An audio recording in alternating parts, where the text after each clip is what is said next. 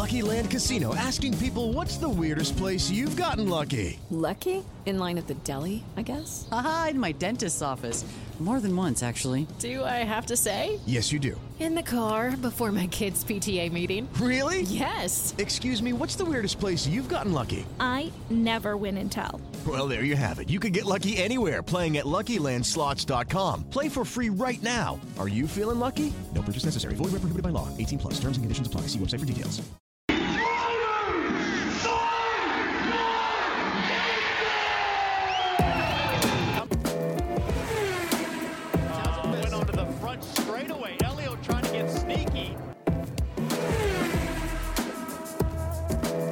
Maury Rolls, the two-time winner, takes the lead from Faulkner. That's the way they finish the first lap.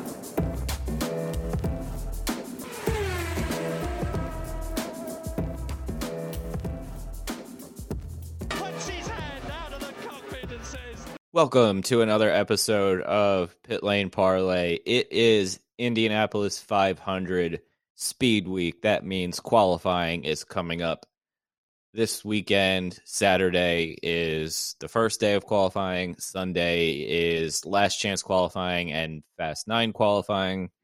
We've got a week full of practice. Well, as we are recording, practice one has just ended and obviously there is a full week of practice still ahead with Fast Friday coming up when you listen to this probably tomorrow. So we're just going to make some guesses and kind of talk through what we've seen based on one day. But before we get there, we do have to recap. Re, ooh, boy, boy, should I leave that in or should I edit that out? I think we have to leave that in. Okay, we're gonna leave that in. Recrap. Recrap. I'm still very tired from driving back from my IMSA weekend at Mid Ohio. So a thousand miles of driving in three days is pretty rough. The Grand Prix, the GMR Grand Prix. Oh my god, this is this is rough. Recap: Rinus VK with his first win of the year. Romain Grosjean with his first career pole in IndyCar and first career podium, finishing second. Palou third, Newgarden fourth, Rahal fifth. Obviously, VK's first career win, which is pretty amazing considering we thought Ed Carpenter would be the worst team on the grid this year, and I think a win puts them out of that conversation. No, Yeah, I mean they really slapped Foyt back into irrelevance. and Conor Yeah. Daly qualified well. I can't remember where he finished right now. He lost.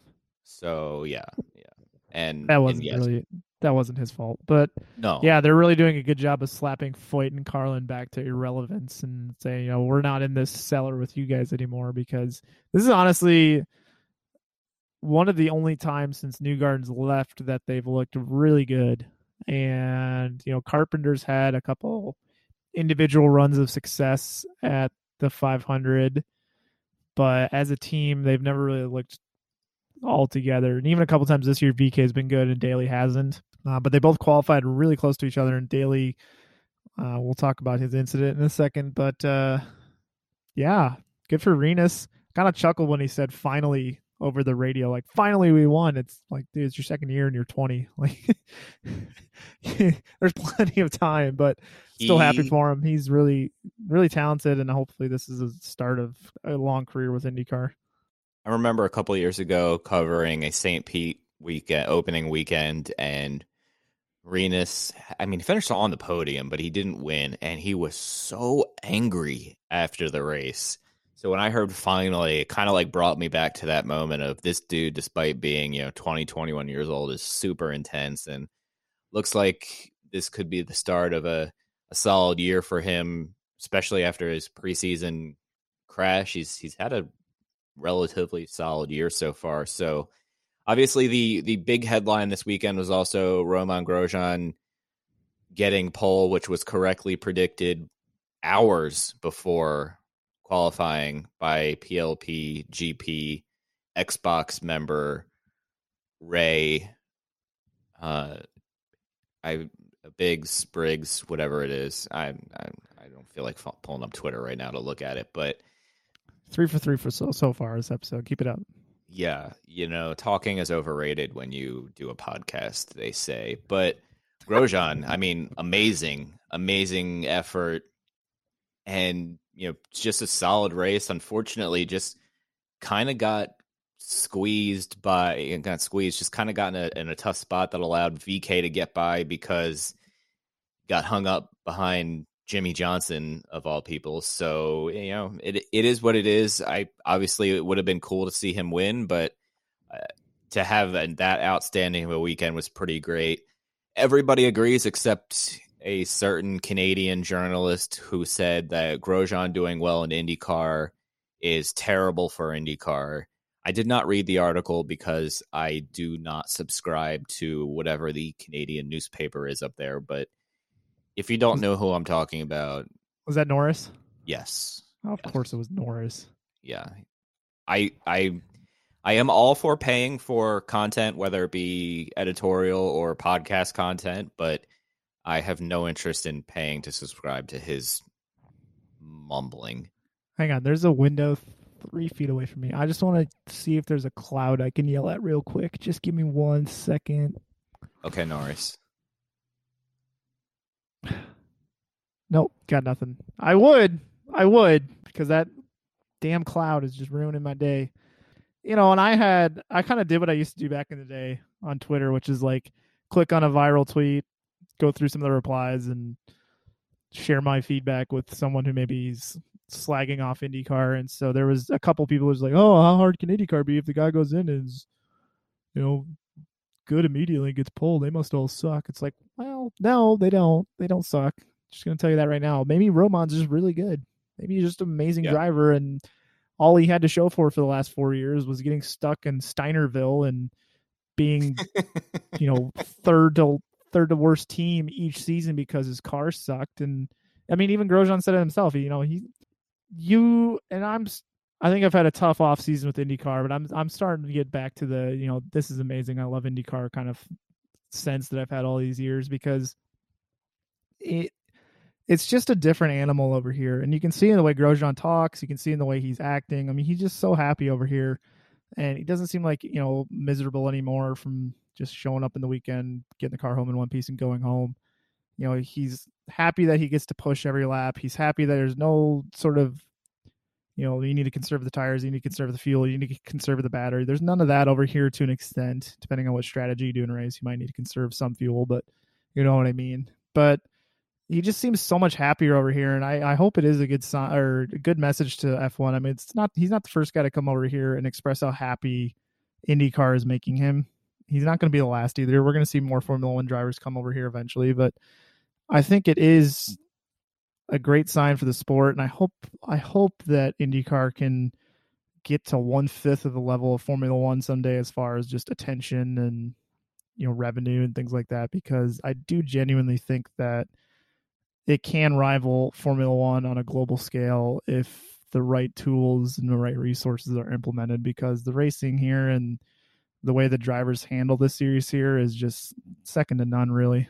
Yeah, I couldn't have said it better myself. I mean, I'm I'm still a little sad to be excluded from from covering the 500 stuff in person, but you know, it's COVID, so I have to have to make I have to make the best of it this year, and I have to keep reminding myself of that. And thank you to a handful of fans who are there who have been sending me stuff that's been going on. Cody Bray and Shannon McBride. Shout out to both of you guys for some info today and pictures and whatnot. So we will power through this and give you the coverage no matter where I happen to be located. So the really the only kind of major incident was was early on. Simon Pagenaud and Conor Daly had some contact. So Matt, what was your take on on the incident? I've watched this several times. My opinion has slightly changed since Saturday. I think it was more of a byproduct of turn one, lap one. I think especially IMS has, I feel like an incident every year there. If you look at the replay, Pagenaud gets a great jump, and for some reason, Ed Jones just makes a beeline for the inside, giving Pagenaud this giant hole to take. And so I think it's Herta, Daly, Pagenaud, and Jones that go into the first turn four wide. And so technically, according to the book of racing, Pagenaud's at fault because he was the last man in. However, I still feel like Ed Jones is kind of putting himself in no man's land on the ins out there, the inside of turn one. And, you know, if he decides to break at the same distance as Pagenaud, there's two cars going into one space and it's not going to work. So therefore, the guys in the outside are probably going to get hosed. And that's exactly what happened with Conor. I'm not quite sure how his car died. That, I mean, it was a simple incident that he could have just rejoined the track and kept going P last, but he still could have kept going. So the fact that his car died, that was kind of perplexing and obviously very unfortunate because then his whole race is ruined based on one tap. So that kind of sucked, but um, got some good airtime for that amazing livery. yeah, yeah, I don't know if if the tap caused some damage that we didn't notice or if it, it was just coincidental and something else happened later in the race, but yes, it was definitely unfortunate. I kind of feel for him, but I, I think uh, mainly I, I would say it's it's definitely racing incident. I don't think there was any penalties called, so I'm fine with it. Ed Jones kind of being where he was did did not help. I don't know if it was necessarily his fault, but it definitely didn't make the situation any better. I'll I that that is for sure. Speaking of no luck, Jack Harvey, man. The dude can't catch a break and I don't know. I I don't even listen. The team forgot to put didn't secure a lug nut on. His tire falls off. Okay, not so great. Then he comes back around and the tire is cut, so he's limping around even more. What is what what does Jack Harvey have to what superstition does Jack Harvey have to do just to get a little bit of luck because this is the in his second full time season now, at the fourth or fifth time I can think of that he's clearly lost a chance at a podium because dumb luck. And you don't blame the team for the lug nut lug nut being you know not completely secured. you know they do it in pretty much robotic motion at this point, and unfortunately the the gun didn't work completely, and it, it is it is what it is. But man, that guy has no luck tough for people like me who had him in fantasy IndyCar and a lot of other Same. people because he was it's definitely one of his best tracks. So I don't know. I would be curious to know if the failure to get the lug nut on had anything to do with the tire deflating. I don't know if like setting it down off the jacks did that or if it's just something that picked up from exiting pit lane just on a fluke. But yeah, I mean, you look at where he was running you know, he was competing with VK and Palou. I mean, he could have easily snagged or second or a win. Could yeah. have easily been a win. So, and without his uh, failure there and his failure at Texas too, I mean, you're talking about a guy who could be like fourth or fifth in the championship right now. So that's where you know I love doing the driver ratings thing, just because hopefully fans don't look at him in P14 in the championship be like, well, this guy sucks. Like, what is he doing? He's 14th in the championship because you know you get you could say same people are like, oh my god, Grosjean's getting pole in IndyCar and his fifth for whatever third start. He's he series must be trash. It's like, well, no, because you know he did decent at Barber and didn't have the best St. Pete, so it's not like he's been destroying everybody over here. But yeah, I mean, those are the same people are gonna be like, oh, Harvey sucks. It's terrible. Fire him because yeah. it's just not the case. So feel for him. Hopefully they have a good month May. I think he's like 20 well they had an engine change this morning so so they got their uh got their good start to the month there with the engine change this morning because they needed to and then um i think he was like 29th or somewhere towards there and 30th 30th here's hoping it gets better from here because that's uh obviously good. this is just one one day so it's not too much to read i'm sorry he was 29th in combined when you when you combine Oh, he's 29th in second practice. He was 30th when you combine both practices. I'm getting my my timesheets confused. Thank you to IndyCar for sending these over so we can do everything we need to do from our home offices. But the mystery of the GMR Grand Prix weekend, which didn't come out until,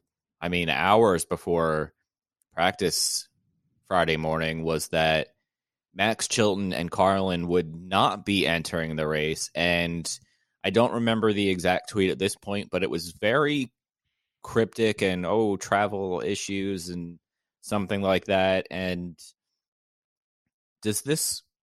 I, I what do you, what did you think of this, or what do you think of this? There's got to be more to the story, and I think you've talked to me about this off the record, so it's not much we can share about that. But my initial reaction before we had talked about it was pretty fishy. My my first tweet was, "How could they not find a substitute in time?" This is Indianapolis. There's there's drivers with helmets in hands everywhere. I mean, even Oriol Servia would get behind the wheel if you asked him to. So the fact that they didn't get a sub to me immediately reeked of fishiness. And then it was pointed out to me by someone on Twitter, you know, like, oh, they had just had an expensive crash in Texas, you know, Conor Daly flipping the car. And I don't know if that was or was not their Indy 500 car, but they maybe had to like remassage that. And they didn't want to maybe use the road course car and then have to flip it for the Indy 500 car within a couple days before Tuesday. And I, I could kind of see that. But then we show up today, and Gallagher is now missing from all sponsor logos on the car that Chilton ran today. So Chilton's back now. I ran today in test, but he uh, doesn't have Gallagher on the car anymore. So Gallagher is the hedge fund financial securities whatever. I can't I couldn't tell you what they do, but they're insurance a, maybe. Insurance something something fancy that someone with a better wealth of knowledge could explain, but basically Daddy Chilton was the CEO or somebody very important at Gallagher. Stepped down a year or two ago, but Gallagher still remained within the Carlin operation. And now they, I don't know if they're just gone forever or if it's just for, they just decided to pull out before the biggest race of the year. I don't know. Between all that and what Mike and I talked about today, I think there's way more to the story here, and I hope this. I mean, hope they make the field because I don't want to see Carlin go away, and I feel like there's kind of a dark cloud over them at the moment. Yeah, there's a lot of a lot of fishiness going on there, and unfortunately, not allowed to say more than that. But it is very interesting when you put two and two together that he misses the race because of travel and then all of a sudden Gallagher is off the car and Chilton is back in the car.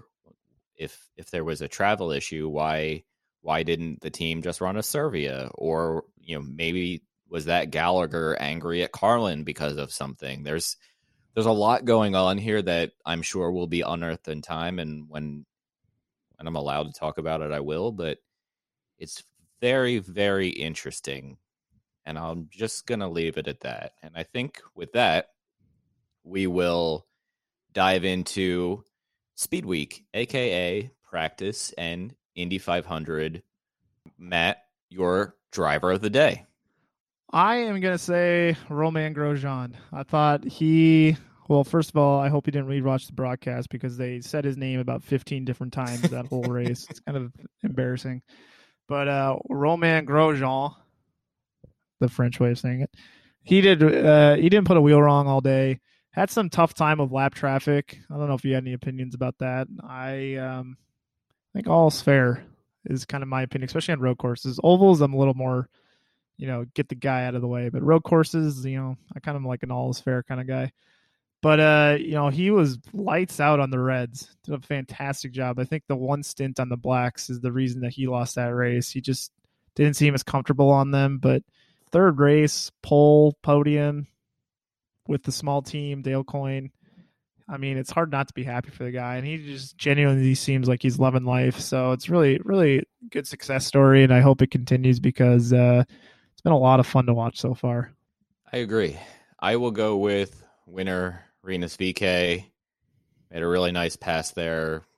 Just had an all around really good weekend. Good to see him uh, have a, a good result. Your disappointment of the day or weekend?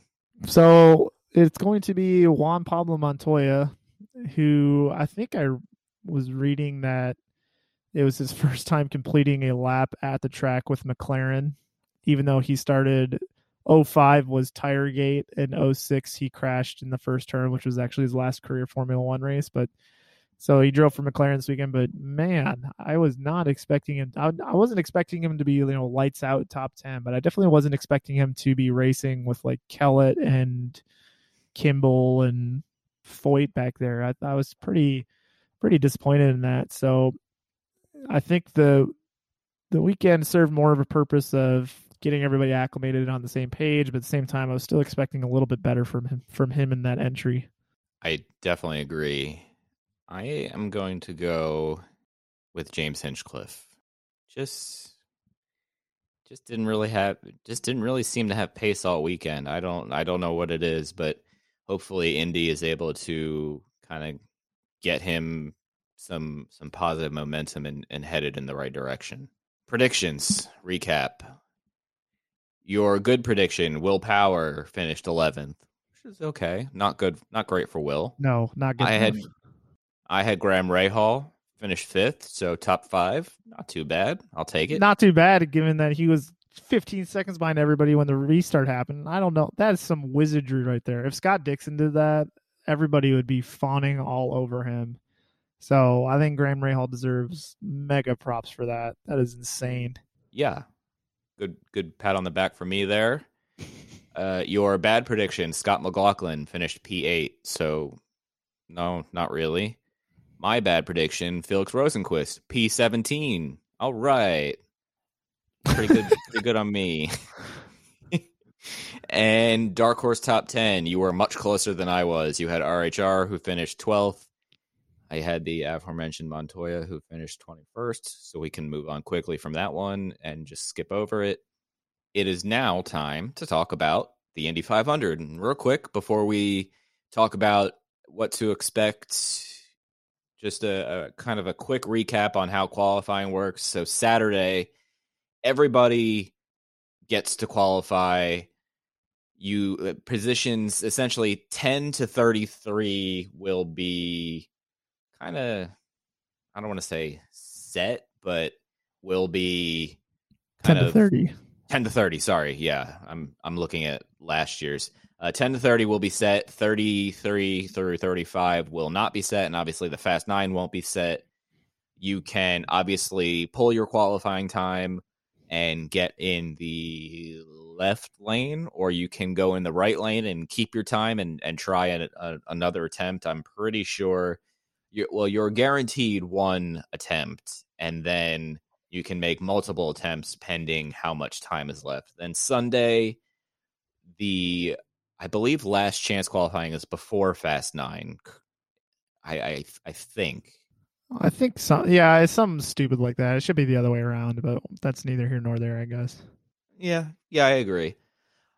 So the cars 33 through 35 will you know if they have more than I can't find it right now. If they are they down to just one attempt like 2 years ago or is it open ended? They changed it, I thought. Um, Yeah. So 31 through 35 will have their own little shootout. I think everybody's guaranteed one, and then isn't it just like for the remaining 45 minutes or something? They can just uh, they can attempt to requalify because then that you know if you go first and you just have one bad turn, you're out of the show, and it's like, well, dang it.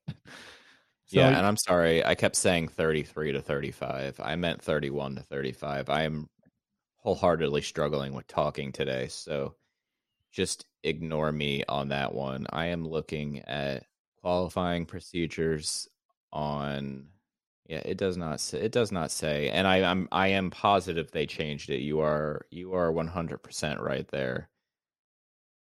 Qualifying rules. Let's see. Nope, this is qualifying rules from 2019. So we are going to assume that they get more than one attempt because I'm pretty sure that rule was changed after after 2019. But nonetheless, that's how it works. We have 35 confirmed, which means two guys won't make the show.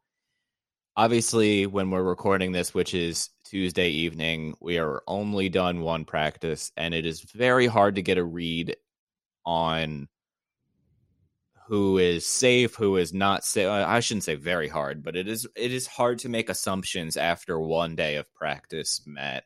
And I know you and friend of the show, David Lighting, were going back and forth about that very subject earlier today. Are you setting me up to tee off on lighting for two episodes in a row? Yes. Well, I am a firm proponent that you cannot take too much away from practice, especially for the Indy 500, because these times we see today might be indicative of how good someone's race pace may or may not be. But this whole like toe, no toe nonsense, you know, it's just we're not going to really know how someone's doing until about lap 30 a uh, week from Sunday. Um, I think in between now and then, looking at practice times to try to extrapolate who's going to do good in the race, I think is a waste of time. I think you can definitely maybe get a feel for qualifying just a tad bit. But again, you know, Sage Karam running a 225, which is spectacular and great job to them and the team because they've no been they've been allergic to the top 10 the last 2 years. they uh they look really good out of the gate, so that's promising start. But we don't know if that is going to translate into a good qualifying effort versus, you know, Stefan Wilson, I think was the 217 or 218 somewhere near the bottom of the score scoreboard.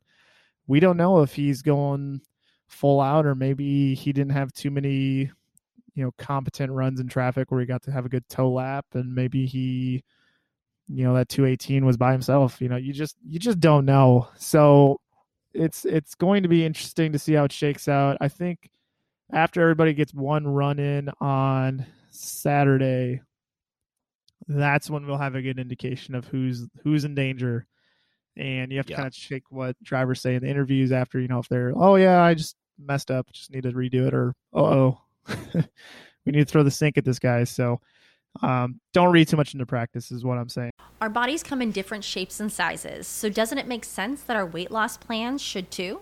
That's the beauty of Noom. They build a personal plan that factors in dietary restrictions, medical issues, and other personal needs so your plan works for you.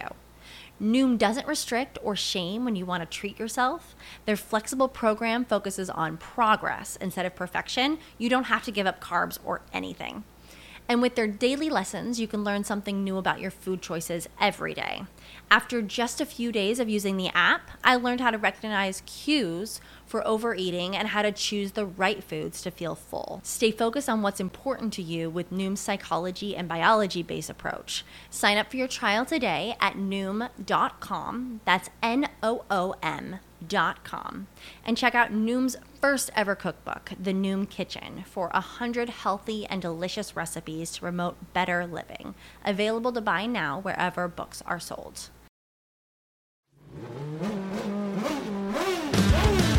I'm Bruce Martin, host of Pit Pass Indy. Each week, I go behind the scenes of the NTT IndyCar Series and introduce our listeners to the biggest stars of IndyCar, which features the Indianapolis 500 as its cornerstone event. The men and women that compete in IndyCar may be the bravest athletes in all of sport, as danger lurks around every corner. They are able to look danger in the eye without flinching. That is why the NTT IndyCar Series features the best racing on the planet. Join me every week as we talk to the stars of IndyCar, including the legends of the Indianapolis 500 on Pit Pass Indy from Evergreen Podcast.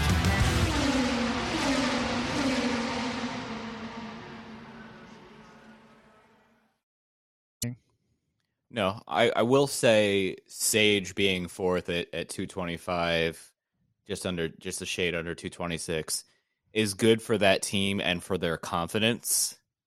And I think that's the biggest thing you can gain from you know the first two days of practice when you're just getting out there is to be confident in the car and the abilities of the car and the abilities of the team really helps a driver going into the weekend. So and and you could tell when Sage was interviewed on on TV afterwards, that was a different Sage than than I've talked to or seen in the last two Indy 500s by far. So really good to see, and and likewise on the other end of the spectrum, Stefan Wilson was having some problems with kind of the airflow with the the hose on the back of his helmet and and how to kind of set it up right because he's you know six foot nine in that in that car so not much to worry about because I don't think he ran too much outside of the uh, orientation program that he had to take part in in the middle of the day. He did complete it, but he only had 25 laps total on the day, which leads me to believe he didn't do much other than that. So again, on the other end of the spectrum, can't can't read too much into that. Doesn't mean Sage is going to be fourth quickest in qualifying, but good to see guys like that and Ed Jones and Marcus Ericsson kind of in the top 10, even Simona Di Silvestro after one practice in 13th. You're you know it's it's just about getting a feel for the car and the more confident you are the more you can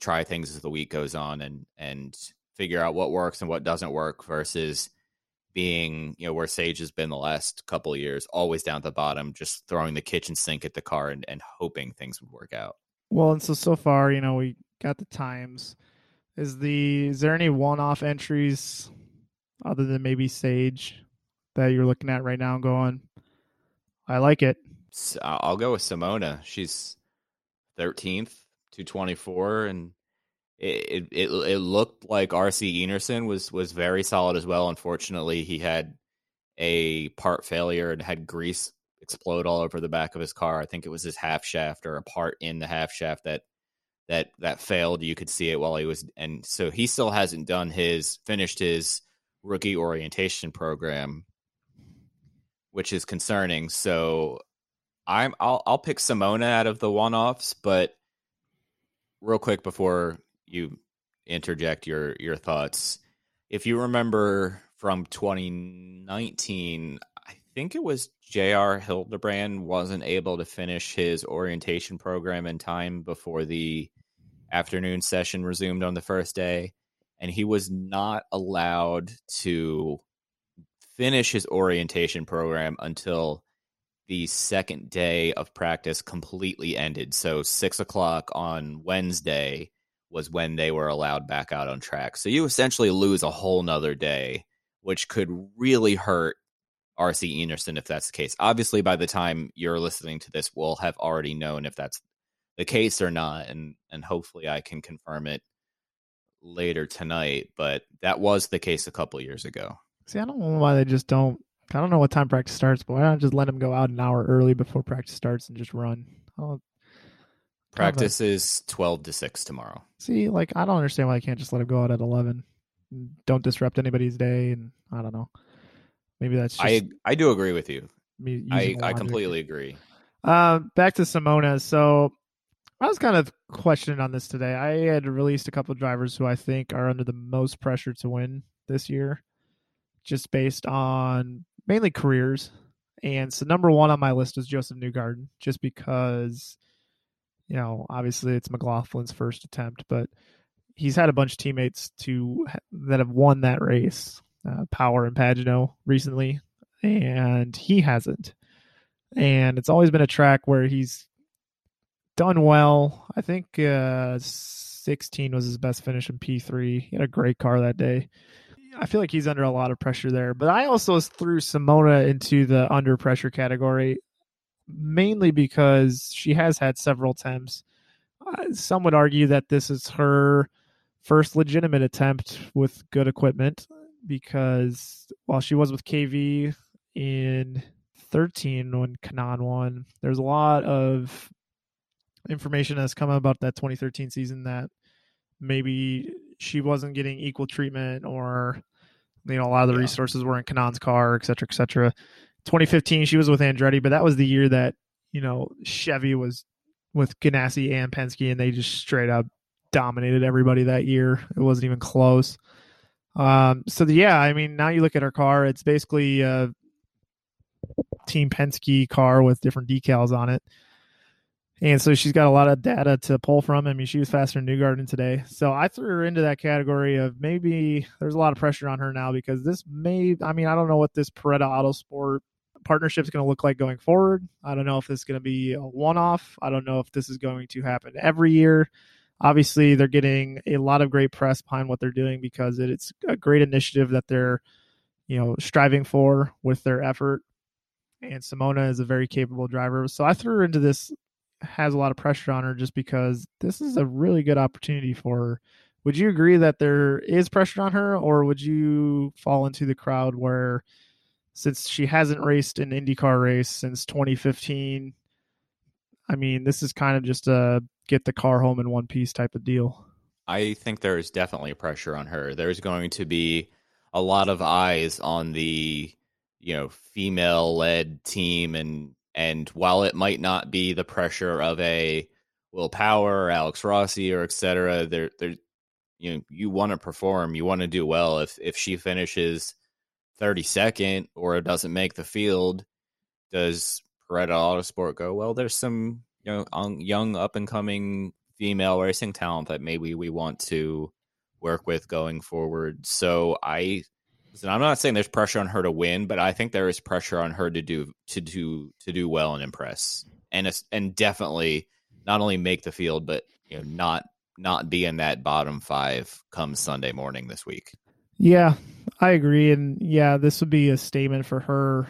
Don't want to get too ahead of myself, but I don't know what her plans are for next year, but this could easily catapult yeah. her into the discussion of coming back part time, full time with somebody. Trying to look at the rest of the grid here to see if there's any other things I can pull out. I mean, so here's one Hunter-Reay P two, and then you have to go all the way down to 16th for his next teammate at Andretti Autosport. Just making sure I didn't miss Elio. No, I didn't. So Hinch 16th, Marco 19th, Colton 20th, Elio 21st, Rossi 22nd, and Wilson 34th out of 34 and Harvey 29th. Are we sticking with this too early to panic if you're Andretti Autosport?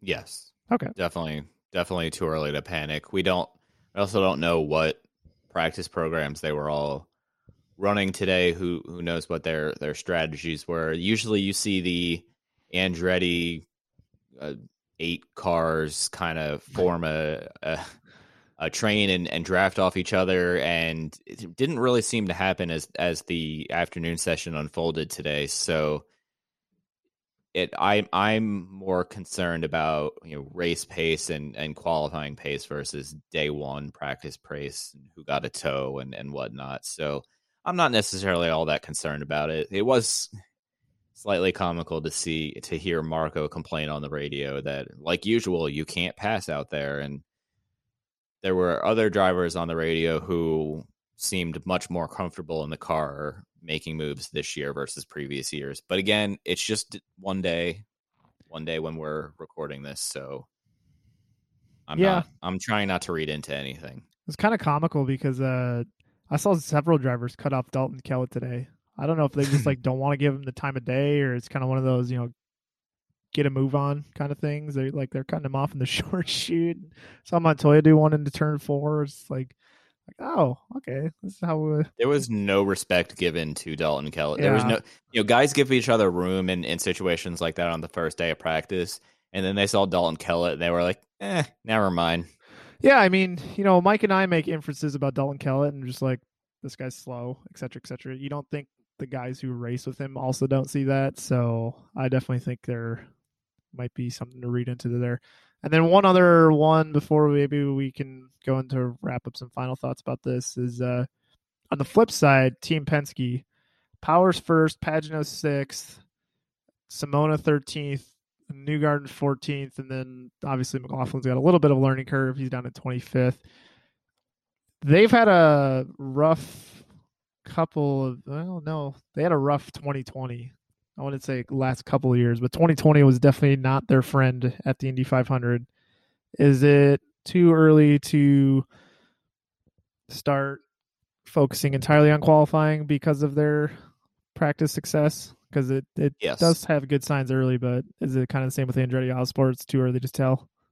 Yeah, it's. I mean, listen, it's kind of like I said about Sage. It's, it's good for the for the old confidence boost and and you know get a get a, get a very good baseline going forward, and and McLaughlin will be able to lean on his teammates and Rick Mears and all of the experience behind Penske to keep improving. So it's still too early. I think it's you know you might see some practice runs start Thursday, but I think you know tomorrow Wednesday will be a lot of race runs and and I'd be very curious tomorrow to see who pulls out some you know maybe longer stints and see what their 10, 15, 20 lap paces is because that gave us a good indication last year of who would be in contention at the end of the race. So, because that was something I started really focusing on when it, I think last year or the year before. Anyway, yeah, still, still definitely too early, but good, good for them because last year, even through most of the practices, I roughly remember that they were, they weren't high like this in in any of the practices. Yeah, I would agree. So with this limited knowledge that we have, let's go into some predictions here. Oh boy. Okay. So just a reminder everybody, so Wednesday through Friday practice and then Saturday is in my opinion the more fun of the days. I mean, Sunday is more intense, but I think Friday as a whole is just really fun because you get to see everybody run and it's a really good time for qualifying and whatnot. And the weather looks above average for Saturday, I believe. So uh, this format, Saturday and Sunday. Yeah, I think the this format works really well if it doesn't rain. So I know we've had rain interrupted a couple times, but so they're way too early. So we're talking after Sunday's all said and done. Who are your three front row starters? Okay, and is this in specific order or just like the three that are up front? Well, I just do your three. Okay, let's go Dixon, Let's throw a curveball in here. Let's go Conor Daly. And let's go with Graham Rahal. Okay. Uh, well, I had Dixon for sure. I guess I can change yeah. my Rahal pick so I don't come off as I'm going to say, you know, I think maybe Penske gets it right this year. So I'll go power. And as a curveball, I'll say Ericsson. I was very close to to picking Ericsson. It's funny. All right, who's your two bumps? My two bumps: Max Chilton. See you next year, maybe. And let's let's throw a curveball in there because Dalton Kellett did have a surprisingly decent qualifying effort last year. Let's go with. I really want to throw a good, like a real hot take in here. I, do, I don't know. Let let's um, maybe this isn't a super hot take, but let's say Santino Ferrucci. Ouch! I picked him in my league. Or not. All right, I'm gonna say I'll take the two obvious ones and just say Kellett and Enerson because I'm boring. Can I uh, rant about something not Indy 500 related that we have failed to bring up for two months that we talked about with Frenchie? Yeah, one second. I just want to give a. Sh- I I don't know if I've ever praised Dalton Kellett, but his the one good thing he did last year was his Indy 500 qualifying. So hopefully, having a solid stable of teammates helps him secure a spot in the field. I'm not going to say he's going to do anything in the race, but I, I think that is his saving grace as, as to why I am not picking him. Just if people are wondering, but go ahead and and uh, and rant away. I have no idea where you're going with this. I said last week in the episode too that Kimball would be a good measuring stick for the team at the Grand Prix, and Kimball finished last out of all three of them. Uh, Kellett finished a lap down, but Bourdais also finished a lap down. So, hmm, maybe it could have been a Kimball thing, or I still don't have a lot of faith in Kellett. That's not what I'm trying to say, but you know, he did pass the random test that I threw at him last week, so good for him. No, my rant was about uh, Gene Haas, we never got to rant about him on this episode. We the story came out and we had a really packed week, so we just decided to not talk about it. But this whole deal that before the Bahrain accident, he had agreed to let Grosjean go, but Grosjean had his eyes on IndyCar, and Gene had decided to field a a full sponsorship worth of money towards Grosjean so that he could come here and race and not have to worry about sponsorship or anything, he'd have like you know one year one year deal with somebody where he could pay for the ride and and whatnot. And then Bahrain happened with the terrible accident, and Gene backed out of the deal out of deference for Grosjean, saying that you know he doesn't want to see his family go through something like that again. And IndyCar is dangerous, and Indy 500 is dangerous, and whatnot. And I'm amazed that that didn't get more negative press that is such a I'm looking for a more appropriate word such a garbage thing to do to you know kind of promise somebody something and honestly, it's not up to Gene Haas to figure out what Romain wants to do or not wants to do for his career. And if you had some sort of deal and Grosjean still wants to go through with it despite his death defying accident, you better honor your deal. And if you don't, it's really just makes you look like a scumbag, honestly. So I don't know what the thought process there was, you know, backing out on that deal.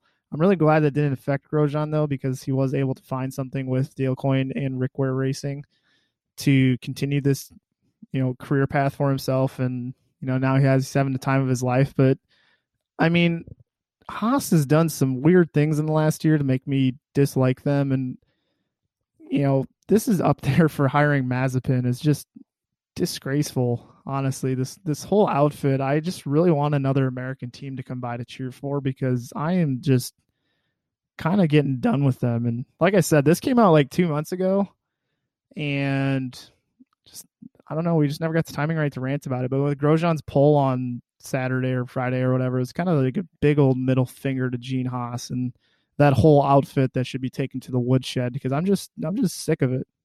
And then they're stupid. Congratulations, Romain. Like, yeah, like get over yourself. Get over you. Like, all you did was hold him back for the last four years, and and I just finished the 2012 and 2013 F1 seasons, and he was a lot of fun to watch. Highly unpredictable and a little erratic at times, but a lot of fun. He was just a guy who could hustle the car and was just a, a hoot. Like he was just, especially 2012, that guy was just fast. And then, you know, 2014 came out with the new regulations and Lotus was bankrupt because they gave all their money to Raikkonen. And, and from there, his, his trajectory just went down like 2014, 2015. The car wasn't good. Haas started in 16. They actually had a pretty decent rookie season as a team. But then ever since the regulations changed in 17, they've been junk. And I was just like, ugh, I feel it's almost like, you know, he survived the accident. Now he's in IndyCar, and I feel like you know finally for the first time in a while he's on an upward trajectory, and I think it's just a a great success story in the making. And I hope Gene Haas doesn't take any credit for it because he doesn't deserve any credit for it. No, Gene Haas has proven to be quite the scumbag the last with the last for the in the last year with everything you mentioned and I don't really have anything else to add to that because I agree with you, and I'm bummed that we just couldn't find the time to fit this in the show before the IndyCar season started, and I totally forgot about it until you mentioned it. Now I'm super fired up and annoyed, and I mean, it's just a lot of BS, and I almost pressed the bleep button on my sound pad here to say what I want to say, but yeah, that was me. I'm not going. That was me three minutes ago. Yeah, I'm not going to do that, but yeah, man, it's he should be embarrassed. He should be embarrassed that that came out, and the fact that he pretty much said nothing until he said, "Oh, congrats on pole this weekend," or you know the social media people who who really did that. It's just it's flat out embarrassing, and yeah, I have nothing else to say. But guys, on that note, back to happy thoughts. Plenty of practice this week. Fast Friday, qualifying all weekend. Tune in. We'll be posting as as much as possible throughout the weekend. Anything I see or hear. If you're if you're lucky to be at the track, feel free to tag us in anything picture wise or or anything you see. We will sh- we, we will share as much as humanly possible. Enjoy everything. We'll be back next week to talk about qualifying and make race predictions where I can once again likely be right because I had some good predictions this week. And I just wanted to get your reaction, see what you would you would say when I said that. I'll let you have it. Yeah, I'll, I'll take this win while I can. But guys, enjoy a wonderful weekend of racing, and we'll be back next week. Today's podcast was presented by Podgo. Podgo is the easiest way for you to monetize your podcast, providing podcasters with a flat rate for ad space so you always know how much you get when you include an ad from Podgo. If you're a podcaster, you can apply too immediately and get connected with advertisers that fit your audience. Go to podgo.co at podgo.co and let them know that we sent you there. Hello, it is Ryan, and we could all use an extra bright spot in our day, couldn't we? Just to make up for things like sitting in traffic, doing the dishes, counting your steps, you know, all the mundane stuff. That is why I'm such a big fan of Chumba Casino. Chumba Casino has all your favorite social casino style games that you can play for free anytime, anywhere with daily bonuses. That should brighten your day a little. Actually, a lot. So sign up now at chumbacasino.com. That's chumbacasino.com. No purchase necessary. Group. Void were prohibited by law. See terms and conditions. 18 plus.